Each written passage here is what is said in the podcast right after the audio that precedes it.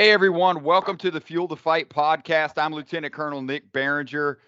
Another exciting episode. This is this is one of the more exciting episodes for me uh, because I, have I've got an individual uh, on the podcast who I, I had the privilege of studying under at Texas A&M for three years, an expert in the field of, of creatine research uh, Dr. Richard Kreider. Currently, he serves as the, as the professor and executive director of the Human Clinical Research Facility and director of the Exercise and Sport Nutrition Lab at Texas A&M University. Dr. Kreider, welcome to the Fuel the Fight podcast, and thanks for being on the show, sir.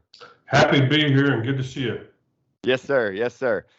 Uh, one thing I wanted to ask about is like, how did you get started with, with creatine research? Because you were one of the first in, in America, right, to really start right. looking at creatine. And so we started doing research on ergogenic aids and nutritional ergogenic aids uh, when I was at Old Dominion in 1987 or so. So we had uh, published a number of papers, and I got a contact from a guy named Anthony Almada. He was the co-founder of EAS, which was one of the main companies back in the day that came out with creatine. They had uh, obtained the U.S. rights, and he contacted me before American Dietetic Association meeting I was speaking at actually, and we met and said, hey, we would like to do a study. There's a couple studies in Europe that show some promise to this. We'd like to study it in athletes. So that was 1993, believe it or not. Wow. And uh, we uh, started our first study and found some amazing results and said we need to do this again and we did it again and uh, then other people started seeing the results and that can't be it's got to be something else. And then everybody started uh, doing more studies in athletes to see if it really worked and it does.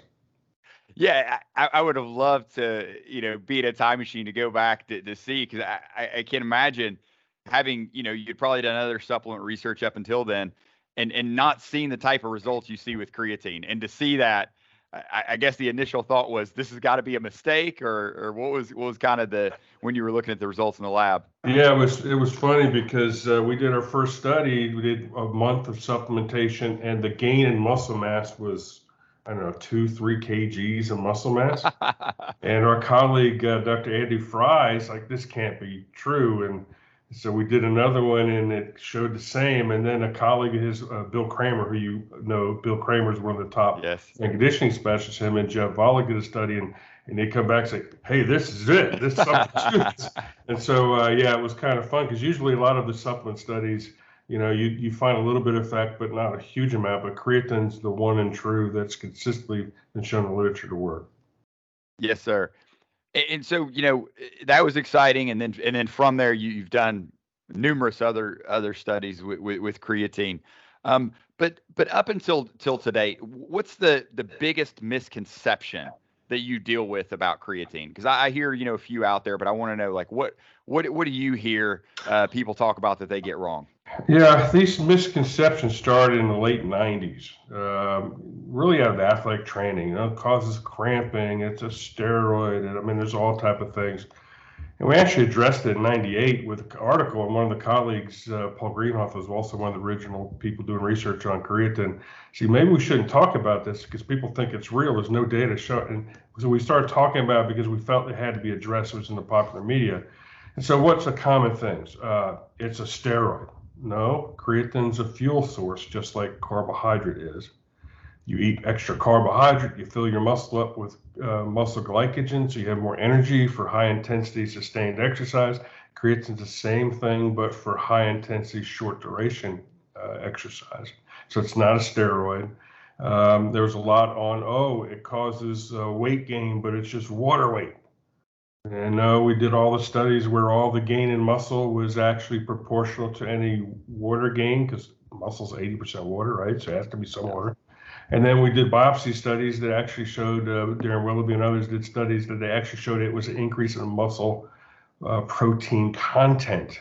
And so definitively shown it was actually muscle, not just water weight. Um, cramping and dehydration. We did all these studies that show that it's the opposite it actually causes hydration, and therefore you have less effect on uh, cramping, et cetera. And so we, in response to this, we did a, a huge study, and when I was at the University of Memphis, a three-year study in football players during uh, all types of practice conditions in Memphis, hot, humid environments, three a days, basically through two and a half seasons. And we actually reported had lower incidence of cramping, lower incidence of muscle pulls, lo- lower incidence or faster recovery from musculoskeletal injuries. So a lot of the myths that we heard about, we were able to actually refute with uh, scientific evidence. No, and that's great. So, so hopefully people are listening to that. That uh, you know, uh, creatine may be beneficial in the heat, not harmful. Yeah, in um, fact, when we have athletes in the military, the same thing. You know, if you're going to be wearing fatigues and you know with the ruck and all this stuff, carrying heavy weights, you're going to have a lot of heat challenges. And actually, creatine and carbohydrate together helps you store more energy, but also help with the hydration and um, it, it, can actually reduce the incidence, help your body deal with that thermal stress that uh, a lot of times our military are under. No, and, and, and that's awesome, and, and a great segue because that was going to kind of be my my next is, you know, a lot of your research is is with with athletes, and and you mentioned like the Memphis football team. What what can creatine do for the tactical athlete when we're talking about, you know, we'll talk about our military, but we'll, we'll include police, firefighters, even even first responders. Mm-hmm. Um, what what what do you see the main benefit for creatine in this population? Well, we just published a paper with the uh, position stand of the International Society of Sport Nutrition. So you can go online and look at position stand tactical athlete and get all this information. But creatine is one of the things that nutritionally you can do to optimize their training and performance. So let's take performance. Um, military and tactical athletes have to respond with sprinting, high intensity, short bursts of activity, explosive life or death situations. Okay. Creatine directly improves your ability to produce power, perform high intensity exercise. So, from a performance perspective, there's certainly that. Uh, most tactical athletes and certainly military train consistently and when you take creatine during training, it helps build muscle strength, power, stamina, uh, recovery from high intensity exercise. So there's a training benefit from creatine. We're also learning now that there's also cognitive benefits from creatine. So if you take creatine consistently, your brain levels go up and it helps you concentrate, focus, and think. Obviously, when you're uh, in a life threatening situation, you're fatigued and tired, you're making decisions, anything to help with focus can certainly help improve the tactical performance. So there's a number of things that creatine specifically can help with. Um, and so that's one of the reasons why we recommend it with the International Society of Sport Nutrition. No, that's great, and I'm, I'm glad you mentioned that paper, and I'll have the link to that paper in the show note. Uh, great paper and great resource for for all the listeners. Um, so what about the the form of creatine? Because because you know you go to any supplement store, you, you see a bunch of different forms of creatine, uh, Kre-Alkalyn, creatine monohydrates, obviously the most common. But but does the form matter? Uh, yes. So there are a lot of junk types of creatine being sold, or alternate we call forms sometimes in lay terms. They're basically chemical alterations of creatine or adding something to creatine to try to promote an effect. All the studies, we have another paper just published again on the bioavailability of creatine and whether any of these other type of forms actually work or not. And this this data still consistently creatine monohydrate is by far the best, most consistently studied, most consistently ergogenic and benefits and the cheapest form of creatine that you can buy. We recommend that you get creatine from Germany, which is the highest pure source of creatine, um, and that uh, that's the best source. The other types, Kre-Alkalyn, adding a buffer, has a little bit of benefit, not any better than creatine monohydrate. It's more expensive. Uh, you have other forms like um, uh, um, uh, creatine with fizz or kind of like a, a, a, you know a carbonated version to help with the uptake. That doesn't once you consume creatine, it gets in the body. It's either stored or excreted in the urine if it's real creatine. And so uh, it really doesn't matter whether it mixes better in pH, whatever. Once it's in the body, it's protected by the low hydrochloric acid in the stomach and gets in the muscle. And so creatine monohydrate is still the best. Uh, it's still the king of the mountain. None of the others have been shown to be anywhere effective, but they just cost you more money. So, so any young soldiers listening to that, you heard it from the expert. Save your money. Get the cheapest version of creatine, creatine monohydrate, if you're yeah, going to use cheap, it. Cheapest be creatine monohydrate from Germany. Uh, be yeah. careful. There's some of the uh, Chinese that have entered the market have a little bit more impurities. So I always tell people get the European creatine, which is the German creatine, because that's the purest out there. How how would they tell that it's it's the German creatine? Like if I go in and, and I go to you know a GNC, how, how do I know I'm getting German creatine? Usually you'll have say Creapure on okay. it, which is the logo for the creatine from Germany, or a lot of companies now say German creatine because it's such a popular uh, term. I understand that it's it's the highest purity. I'll also put that in the notes. Looking for Creapure or German creatine if you're shopping for it. Uh, now, s- since these other forms of creatine don't really help with absorption or anything like that, is there anything that an individual can do to optimize creatine absorption? Yes. So uh, your body will store creatine. Um, like I said, 99% is either stored or excreted. And what you can do to optimize that, there are some people that have higher levels of creatine and don't store as much. Some people that are like vegetarians, they have lower stores of creatine and will absorb more. But the way to optimize the storage, if you can uh, consume creatine with carbohydrate, like a simple sugar, you know, you know, uh, uh some type of sugary drink, um, that sugar increases insulin, and the glucose and insulin help with the uptake of creatine. It also facilitates glycogen storage, which is also something important for performance. So we recommend athletes do is take creatine with carbohydrate and protein, like a whey protein, after your workouts, so that you optimize protein synthesis, glycogen recovery, and then you get the optimal uptake of creatine uh, in your diet. We still recommend loading. Um, if you want to increase your performance quickly, load for a week, four doses a day for five to seven days, and then you need one dose a day after that. Larger athletes need up to 10 grams per day. Smaller athletes need about five grams per day. That's plenty of creatine to maintain the stores. Um, but consuming with carbs and protein is still the best way to optimize the uptake. Nice. What about you know you talked about uh, some of the, the the cognitive benefits of creatine. I'm, I'm seeing some research now with with sleep deprivation where yes. people are not getting enough sleep in creatine. Can you talk a little bit about that research and why creatine might be beneficial to those that are sleep deprived? Yeah, that's great, and it's a perfect application to military and tactical, right? Because obviously you go out in missions, you're awful tired, can't sleep and recover, can't eat right. So there's some studies that Roger Harris's group did out of England that actually looked at sleep deprived individuals and found that creatine had a greater effect not only on performance but on cognition afterwards. So you load under that condition. You know you're going to go out for night ops or something. You're going to be tired, fatigued. Make sure your creatine loaded, and it seems to help facilitate uh, the recovery, help you stay more focused um, after sleep deprivation. Again, anything to help you focus and think clearly uh, when you're tired will help you perform and hopefully uh, save lives as well.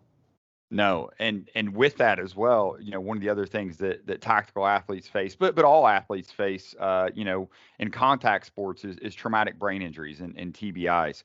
And I know there's a lot of research with with creatine and that, and it, can be beneficial. Can can you talk a little bit about the latest and greatest in terms of, of creatine and TBIs and and what if a if a you know a warfighter's in a situation where they might sustain some sort of TBI, whether it's a bad jump out of an, you know, or bad landing out of an airplane or overpressure blast from a weapon system they're using. Um, why they should be using creatine. Yeah, that's a great, also another really good point. Uh, there's been studies in animals that show that if you give an animal a concussion, traumatic brain injury, or even spinal cord injury, or cause ischemia like you cut blood and cause a stroke type response, that if you have animals that are fed creatine, have high creatine in the muscle in the brain, they have less damage due to the um, concussion, traumatic brain injury, stroke, and therefore you lessen the severity of that injury. So this is why the ISSN recommends that all athletes who are involved in um, sports that could have collisions or concussions be on creatine, creatine loaded to help reduce the risk of the severity of spinal cord and TBI and concussion. In, um, in military, you also have the blast impact. And one of the ways that we study this is also with propulsion from the explosion and that also can cause traumatic brain injury and concussion. So, in, if I were uh, working with military and I know they're going on situations where they can be exposed to that, I, I think everybody ought to be taking creatine for many reasons, but that's probably the most important to help reduce the potential for brain trauma. On the converse of that, we now know that as you age, your brain creatine content goes down. So if you have a diet high in creatine, it seems to help delay uh, losses in mental uh, function, cognitive impairment, for example. And so as you get older, it's probably more important.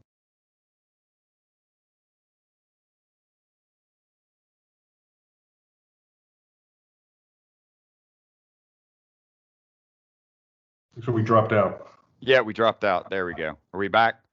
We're back. Okay. Yeah. So what I'm saying is, as you get older, it's probably even more important that you take creatine for the cognitive benefits and the strength and balance effects. Yeah. So, so is that dose? Does that dose change if you're looking at creatine for for the cognitive benefits, or? Yes. So, uh, good question. We see most of the benefits of creatine on cognition when you take higher doses for longer periods of time. So, this would be like continuing loading for a month or two. You say, well, that's a lot of creatine. Well, actually, our initial studies we did back in the early 90s were all 16 grams a day for a month, 20 or 25 grams per day for two and a half months during football training. Um, we often gave lots of creatine. We then thought, well, once your muscle's full, you don't need the extra creatine, you're just excreting it. But now we have all these health benefits, and particularly with the cognition effect that it may take a little longer, maybe 10 grams a day for, you know, continually to get that kind of benefit over time. So up to 10 grams. Is, is there a, a formula for, for, for different size athletes? Because, uh, you know, I know in some sports, but particularly in the military, you can go from anywhere to, you know, a 130 pound soldier to a 230 pound soldier. Yes. So we usually will uh, recommend about 0.3 grams per kg is the high dose loading. So if you have a you know a 50 kg person, you're talking you know 15 grams. If you're 100 kgs male, you're up to 30 grams a day. Uh, there are populations, especially in kids that have neurological diseases, they've given up to 0.5 to 0.8 grams per kg per day, which would be equivalent to 50 to 75 grams of creatine per day as they mature and get older. Uh, to try to fight some of the creatine synthesis deficiency. So it seems to be well tolerated even at high doses for a long time.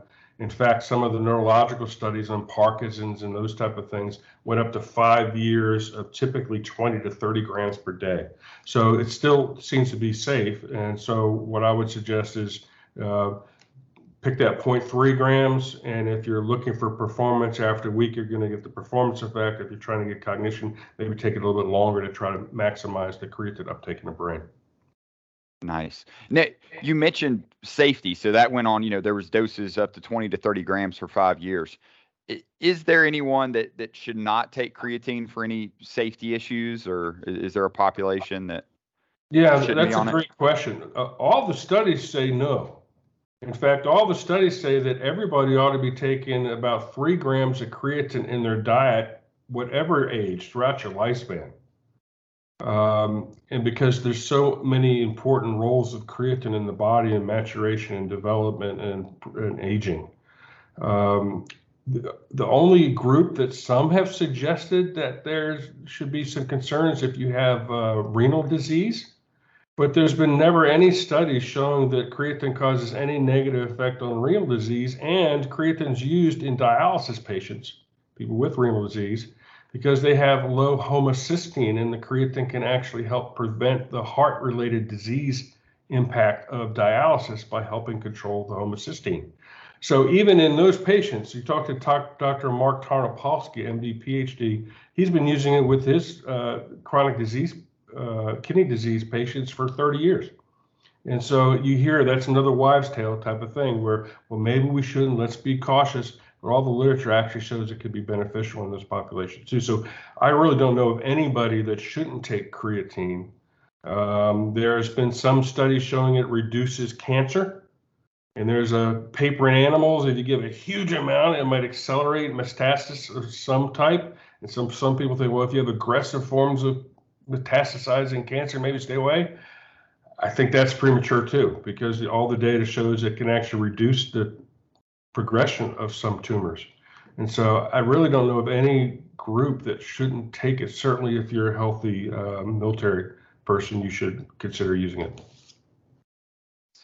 So, where where does the average, you know, would you recommend you know soldier or military person if if they want to get more information on creatine and read up like wh- what what documents do you recommend a layperson or websites or whatever they go to to learn more about creatine well we um, are helping develop an awareness about creatine and there's a new website we developed called creatine for health and in there you can find all the potential medical and health benefits of creatine in addition to the exercise benefits and training benefits if I were to pick one article, I would probably go to the ISSN position stand on creatine supplementation in exercise and sport. Uh, that breaks down the literature very well, talks about the safety, efficacy. It's easy to understand, it's not too difficult. But those two sources is where I would suggest ISSN position stand or creatineforhealth.com. And I will put both of those in the show notes um, for this. Um, in, any other kind of thoughts on on creatine and the tactical athlete? Anything I missed? Well, it's uh, one thing I'd say is that we're now learning that creatine is much more than just performance. It's now all the health. So tactical athletes have families, right? So they have uh, uh, often have wives and families. Creatine is even being used in third trimester pregnancy because as the child develops, they need more creatine, so they use more creatine from the mom. The mom needs to have more creatine in their diet to supply the, the child as they're developing. And then if the baby is born with asphyxia, like the cord wraps around their neck or something, a blue baby, it reduces the severity and helps the survival rate in animals. And so even in third trimester pregnancy, creatine has a role during the first few years of development, you're going to start seeing creatine put into infant formulas and things like that because of development.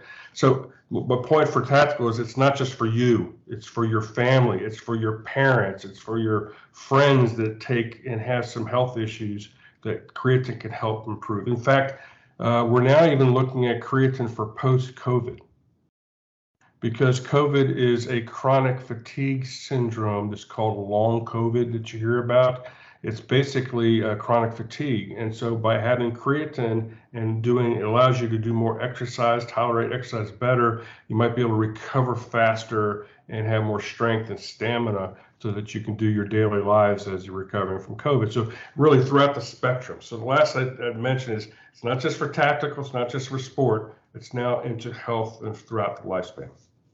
So, so you see the, the future you're painting, Dr. Kreider, is is you know creatine monohydrate will eventually be as ubiquitous as like a multivitamin that anybody, you know, kids, uh, parents take in the morning. Yes, and I think that you're going to start seeing it like folate for women for pregnancy, right? You're going to see uh, functional foods with creatine. You're going to have these artificial meats with added creatine because that's where they're deficient. There's even data now in NHANES, a large database studies, that if you have less creatine in the diet, you don't grow as fast, you don't gain as much weight as you mature as you're a child, as you develop, and you have greater body fat. So all these health implications now, just I think we're going to see that creatine is actually going to be added as a as a primary nutrient that you have to have, a central nutrient that your protein quality is not only dependent on your amino acids, it's how much creatine's in the in the protein. No, that's th- thanks for sharing that. Kind of some of the stuff that's on the horizon. You saying that actually even made me think about in terms of the the preservation. Uh, do you know of any research in terms of this? Sounds like something the astronauts maybe should be taking. Have they ever looked at that? Do you know if NASA's looked at creatine? Yeah, we're. Uh, I haven't seen a study specifically on creatine yet, but we've uh, worked with them over the years on amino acids, and they're very interested in preventing muscle loss. So we think that this also can be helpful for them um, because it can help preserve muscle mass along like with HMB and other things that might be anti-catabolic.